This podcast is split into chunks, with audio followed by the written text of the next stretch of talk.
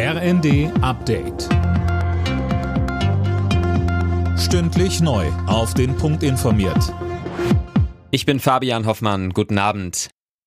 Der Countdown läuft. In wenigen Stunden kommen die Staats- und Regierungschefs der G7-Länder auf Schloss Elmau in Bayern zusammen. Mit Blick auf die vielen aktuellen Krisen der Welt ist es der womöglich wichtigste G7-Gipfel überhaupt. Zentrales Thema ist der Ukraine-Krieg und seine wirtschaftlichen Folgen. Großes Ziel wird sein, weiterhin Einigkeit in den Sanktionen gegenüber Russland zu zeigen. Weitere Schwerpunkte sind die Klimapolitik und die globale Ernährungssicherheit. Deswegen hat Kanzler Scholz auch weitere Länder aus Asien, Afrika und Südamerika eingeladen, darunter Indien und Argentinien.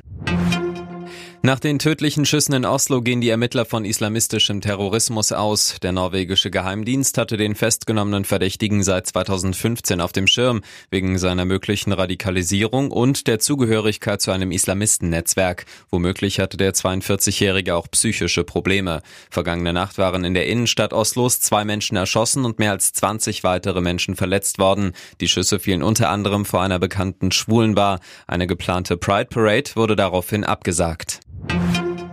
Janine Wissler bleibt Linken-Chefin. Die 41-Jährige führt die Partei in Zukunft gemeinsam mit dem Europaabgeordneten Martin Schirdewan. Einzelheiten von Tim Britztrup. Auf dem Parteitag in Erfurt setzte sich Wissler gegen zwei Gegenkandidatinnen durch, mit einem eher mäßigen Ergebnis von 57,4 Prozent. Mehr war angesichts der existenziellen Krise, in der die Linke nach den Worten von Partei-Urgestein Gregor Gysi steckt, wohl nicht drin. Zuletzt hatte ein Sexismusskandal die Partei erschüttert. Bei den letzten Wahlen setzte es eine Schlappe nach der anderen. Nach wochenlangen Kämpfen ist Sjeverodonetsk nun komplett in russischer Hand. Wie der Bürgermeister sagte, ist die Stadt im Osten der Ukraine von den russischen Streitkräften vollständig besetzt. Gestern hatten die dortigen Behörden den Rückzug der ukrainischen Armee bekannt gegeben.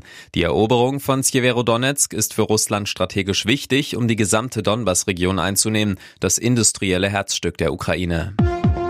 Alle Nachrichten auf rnd.de